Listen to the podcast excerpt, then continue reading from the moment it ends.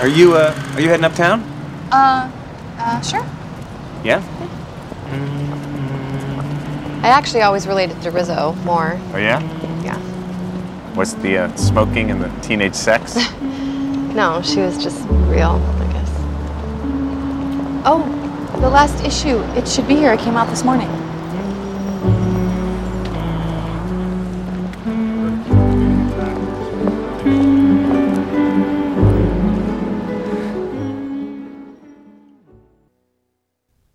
(7월 10일) 월요일 FM 영화 음악 시작하겠습니다. 저는 김세윤이고요. 오늘 오프닝은 영화 월터의 상상은 현실이 된다의 엔딩 장면입니다. 이어서 들려드린 곡은요. 호세 곤잘레스의 Stay Alive 였습니다. 책이 있는 월요일. 예, 매주 월요일은 영화 속에 책이 등장하는 장면 소개해드리고 있죠. 음, 월터의 상상은 현실이 된다에서의 책은 잡지예요. 라이프라는 잡지. 실제로 존재했던 잡지죠. 1883년에 창간을 해서 2007년 4월 20일자를 마지막으로 더 이상 나오지 않는 잡지. 그 전설의 종이 잡지. 포토 저널리즘이라는 말을 대중적으로 만든 바로 그 잡지. 라이프지를 추억하면서 월터의 상상은 현실이 된다. 마지막 장면을 떠올려 봤습니다. 라이프지 마지막지의 표지 사진을 찾는 과정이 월터의 상상은 현실이 된다라는 그 영화의 내용이잖아요.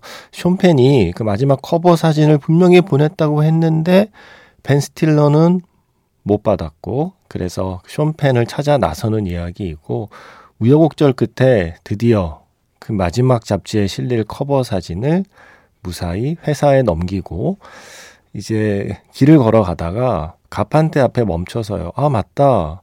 마지막 코 나왔을 텐데. 네. 과연 어떤 사진이었길래 내가 그 고생을 한 거지? 그래서 잡지를 딱 보는데 그 잡지 안에 놀라운 이미지가 하나 있습니다. 뭐 스포가 될 수 있으니까요. 네. 뭐 말해도 크게 상관은 없다고 생각하지만 혹시 모르니까 어떤 이미지인지는 말씀드리지 않겠습니다. 음, 월터의 상상은 현실이 된다 보고 저 많이 울었어요. 에잉? 이 영화가 울 포인트가 있어? 라고 하시는데 엔딩 때문에 저 많이 울었어요. 그리고 저와 함께 잡지를 만들었던 저의 동료들도 다 월터의 상상은 현실이 된다 엔딩에서 울었다고 그러더라고요. 우리는 종이 잡지를 직접 만들어 본 사람들이잖아요. 저는 1999년부터 시작해서 2005년까지 어 거의 6년 그죠? 그 기간 동안 계속 종이 잡지를 만들었거든요. 음, 너무 좋았어요. 정말 고생했고, 상상을 초월하는 액수의 월급이었고, 상상을 초월하게 적은 액수였고, 그나마도 제때 들어오지 않는 회사였고, 그런데도 그 종이 잡지 한 권 한 권 내는 게 너무 좋았어요. 그, 손에 잡히는 나의 글이라는 느낌. 어, 내 글이 내 손에 쥐어진다는 그 느낌. 음, 활자는 어디에서나 볼 수 있지만 저는 여전히 그 이미지하고 텍스트를 어, 절묘하게 결합을 시켜서 멋진 디자인으로 그리고 한 페이지 안에 어떻게 배치할까를 고심하면서 그 이미지와 텍스트의 충돌 혹은 조화로 일어나는 그 어떤 효과들은 고유하다고 생각하거든요. 터치 스크린으로 화면 하나하나를 넘기는 것과는 비교할 수 없는 어떤 고유한 특성이 있다고 생각합니다. 그래서 종이 잡지를 열심히 만들었던 그때를 생각하면서 이 마지막 엔딩에서 어, 눈물이 나더라고요. 그리고 되게, 되게 고마운 엔딩이었어요.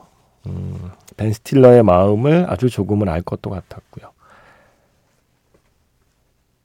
라이프 잡지처럼 예, 제가 몸담았던 잡지도 이제 사라졌기 때문에 아마 더 그런 기분을 느꼈는지 모르겠어요. 잡지는 계속되고 내가 그 회사를 나온 거랑 내가 한때 일했던 내 청춘의 시간을 정말 통째로 썼던 그 잡지가 아예 사라진 거는 좀 느낌이 좀 다르거든요. 그래서 오늘 책이 있는 월요일에서는 이제는 사라진 그 수많은 종이 잡지들 각자의 추억 속에 남아있는 그 종이 잡지들을 생각해 봤으면 해서 이 장면 골랐습니다. 최근에 내셔널 지오그래픽 관련 뉴스가 나왔죠. 포토 저널리즘의 상징과도 같은 두 잡지가 라이프하고 내셔널 지오그래픽인데 어, 최근에 그 기자들 다 해고했다는 기사가 나왔어요. 앞으로는 프리랜서 기자들하고만 그때그때 계약해서 잡지 만들겠다. 근데 그나마도 내년부터는 가판대에서 볼 수 있는 종이 잡지는 아마 보기 힘들어질 것 같다. 라는 얘기를 하더라고요. 이렇게 한 시대의 챕터가 마무리되는 거구나. 이렇게 한 페이지가 넘어가는 거구나 하는 생각을 하면서도 아, 라이프 같은 잡지, 내셔널 지오그래픽 같은 잡지만이 해낼 수 있는 영역은 사실 고유한데라는 그런 아쉬움도 갖게 되는 뉴스였어요. 그래서 다시 한번 떠올려 본 영화 월터의 상상은 현실이 된다의 마지막 장면. 꼭 종이 잡지를 만드는 일이 아니어도 예, 모든 직장인들이라면 작은 위로를 받을 수 있는 그 엔딩을 떠올려 봤습니다. 문자번호 샵 8000번이고요. 짧은 건 50원, 긴 건 100원의 추가 정보 이용료가 붙습니다. 스마트 라디오 미니 미니 어플은 무료이고요. MBC 홈페이지 들어오셔서 라디오에 예, FM 영화 음악 페이지에 글을 남기시거나 카카오톡 채널 FM 영화 음악으로 사연과 신청곡 남겨주시면 됩니다. 우리는 동물원을 샀다 사운드 트랙에서 하피폴라였습니다. 시기어로스의 음악이었습니다. 김재영 씨, 작가님 안녕하십니까? 지금 아이슬란드에 있습니다. 이 사연 보고 시겨로스의 음악 고른 거예요. 음, 6월 30일부터 7월 13일까지 딱 14일 동안 여행하는데요. 오늘이 벌써 6일째네요. 라고. 6일째 되는 날 사연을 남기셨어요. 자, 일단 이 멘트는 해야겠습니다. 아이고, 배야. 아이고, 부러워라. 아이슬란드라니.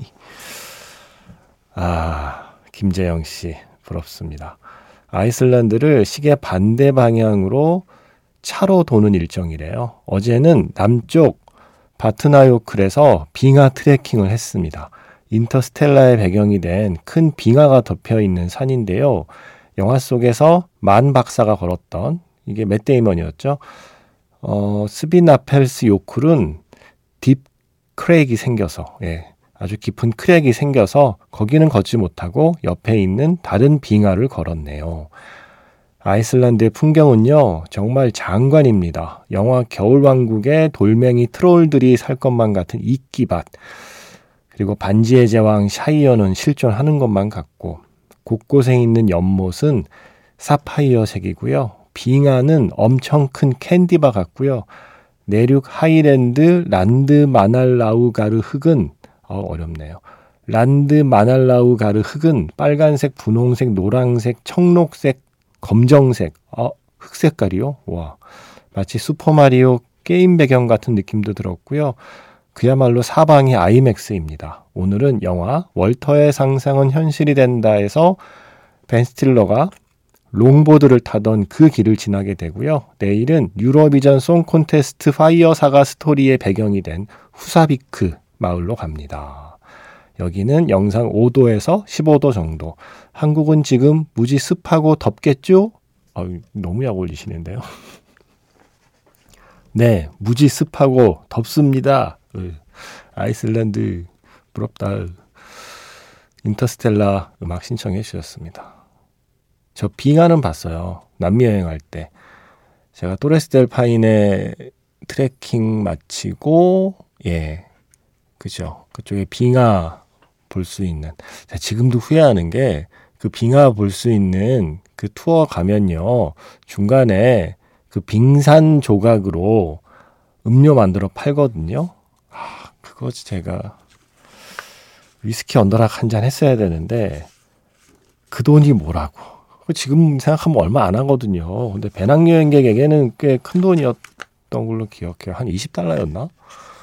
20달러면, 예, 숙박비입니다. 뭐 하루 10달러 하는 막 숙소에 자꾸 그러던 때라 어, 너무 큰 돈 같아서 안 먹었거든요. 아, 그 빙산 그 얼음에 위스키 언더락 한 잔 탁, 예, 했어야 되는데 그걸 못한 게 한으로 남아 있습니다. 여행 가면요. 할 수 있을 때 해야 되는 건 해야 돼요. 돈 써야 돼요. 그 돈 조금 아낀다고 그거 안 하고 오면 네, 이렇게 후회합니다. 김재영 씨, 아이슬란드에서 뭐 정말 하고 싶은 거 있으면 조금 비싸다 싶어도 하세요. 예. 하시는 게 남는 겁니다. 뭐 서울에 와서 좀 싼 거 사 먹으면 되잖아요. 아, 부럽습니다. 음, 사파이어색 호수는 저 또레스 델 파인에 트레킹할 때 세로토레라고 하는 아마 등산 좋아하시는 분들한테는 꽤 좀 익숙한 이름일 수 있는데 세로토레 거기에 정말 예. 어, 약간 세제 푼 물이라고는 색깔이라고 저는 표현했는데 아, 그렇죠. 사파이어 색이죠. 예, 이렇게 제가 비유가 저렴하네요. 가루비누 풀어놓은 색깔이라고만 이야기하고 다녔는데 사파이어색으로 앞으로 정정하겠습니다. 인터스텔라 First Step 신청하셨는데 이 곡이 좋은데 너무 짧잖아요. 어, 김재영 씨가 지금 사연에 써주신 그 수많은 아이슬란드의 풍경들을 우리도 머릿속에 좀 떠올려 보고 인터넷 검색으로 좀 찾아보고 할 시간이 필요하지 않겠습니까? 각자 인터넷으로 아이슬란드의 풍경들을 찾아보시면서 인터스텔라의 음악을 한번 들어보겠습니다. 한스 짐머 프라하 라이브 앨범에서 인터스텔라 메들리 피처링은 더 스미스의 기타리스트죠. 조니 마의 피처링으로 함께 하겠습니다. 다음 달이면 새 영화 오펜하이머로 돌아오는 크리스토퍼 놀란 감독의 영화 인터스텔라 사운드 트랙 중에 메들리로 음, 몇 곡을 엮었습니다. 인터스텔라 메들리라는 트랙이고요. 한스 짐머 프라하 라이브 앨범에 실려 있습니다. 피처링은 기타리스트 조니 마의 기타 연주였고요. 제가 앞에서 사파이어색 호수 얘기했잖아요. 얘기해놓고 뭔가 쎄한 기분이 드는 거예요. 가만, 사파이어색은 내가 말한 그 색이 아닌 것 같은데? 찾아봤더니 그러면 그렇지. 제가 봤던 그 세로토레의 호수 색깔은 에머랄드 빛이었습니다. 사파이어색은 더 좀 쨍한 파란색에 가깝고 에머랄드 빛이 그 세제 푼 물 같은 색깔인 거잖아요. 정정하겠습니다. 김재영 씨가 아이슬란드에서 본 호수는 사파이어색이래요. 제가 본 건, 제가 남미에서 본 건 에머랄드 빛입니다. 뭐 사파이어든 에머랄드든 뭐 이런 보석을 뭐 가져본 적이 있어야 색깔을 알죠. 글로 배운 보석 색깔. 예. 손에 쥐어본 적이 없는 보석들이라 제가 헷갈렸습니다. 후사비크 가신다고 그랬죠? 사연 보내신 날 기준으로 내일은 유러비전 송 콘테스트 파이어 사가 그 윌 페럴하고 레이첼 맥아담스 나온 영화요. 그 영화의 배경이 된 마을 후사비크 간다고 하셔서 정윤경 씨의 신청곡을 준비했습니다. 정윤경 씨가 이 영화 보시고 어, 이 영화에 나온 곡들 신청합니다. 너무 사랑스러운 영화예요라고 하셨어요. 이 영화에 나온 곡이라고 안 하시고 곡들이라고 하신 거 보면 한 곡으로 만족이 안 되시는 것 같아서 두 곡을 골랐습니다. 후사비크를 주로 들려드렸잖아요. 물론 물론 그 노래 오늘도 준비했는데 이 사운드 트랙에 좋은 노래 많아요. 그리고 이 영화에 실제 유로비전 송 콘테스트에서 입상한 그 실제 가수들이 까메오 출연도 하고 그러잖아요. 그래서 그동안 들려드린 적이 없는 다른 노래 하나 먼저 듣고 후사비크로 이어가겠습니다. 2017년 유로비전 송 콘테스트 우승자. 아, 노래 제목은 Amar Pelos Dois라는 노래인데요. 노래 참 좋아요. 너무 감미로워요. 근데 가수 이름이 이게 한국어 발음이 좀 거치네요. 음, 이거 사람 이름입니다. 오해하지 마시고요. 사람 이름입니다. 또 너무 또 웃지 마시고요. 살바도르 소브랄. 우참 실패네요. 네. 어, 살짝 순화하겠습니다. 예, 방송이라 오해하실까봐. 살바도르 소브렐로 하겠습니다. 발음 정정. 원래 발음과 다른 발음을 할 수밖에 없는 이름을 가진 하지만 목소리 너무 감미로운 살바도르 예, 이 친구의 Amar Pelos Dois 먼저 듣고요. 이어서 후사비크 My Hometown 듣겠습니다.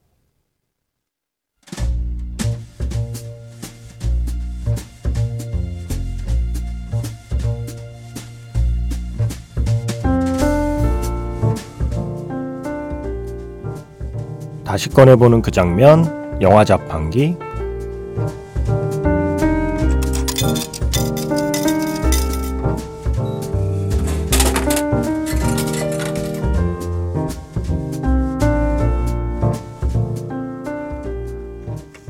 다시 꺼내보는 그 장면, 영화 자판기. 오늘 제가 자판기에서 뽑은 영화의 장면은요, 일본 코미디 영화죠. 웰컴 미스터 맥도날드의 한 장면입니다. 생방송으로 진행하는 라디오 드라마. 성우들끼리 기싸움을 벌이면서 점점 꼬여가죠.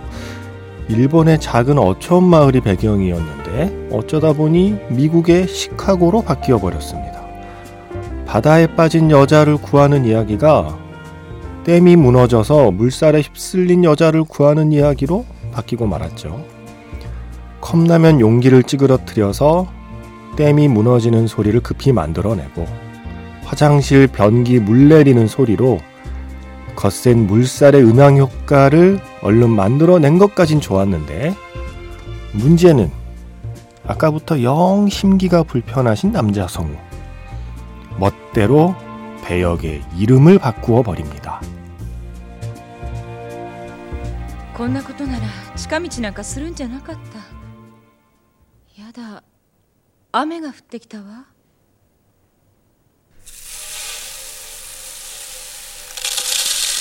その時だった。大変だ。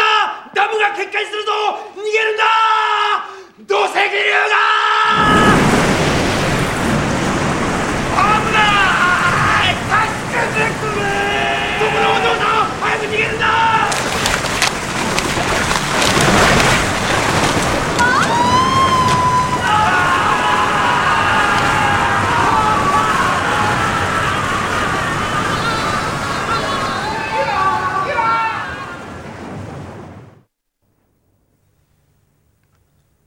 どのぐらいの時間が過ぎただろうか。メアリー・ジェーンが目を覚ますと彼女は小高い丘の上に横たわっていた。一体何が起こったの？私を助けてくれたのは誰？彼女の脇には一人のたくましい青年が立っていた。あなたね。あなたが助けてくれたのね。そうさどうもありがとうございました。メアリー・ジェーンはその時青年の顔を見た。あなたは？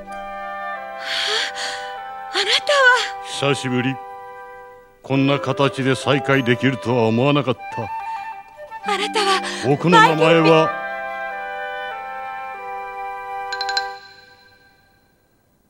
ドナルド・マクドナルド。パイロットだよ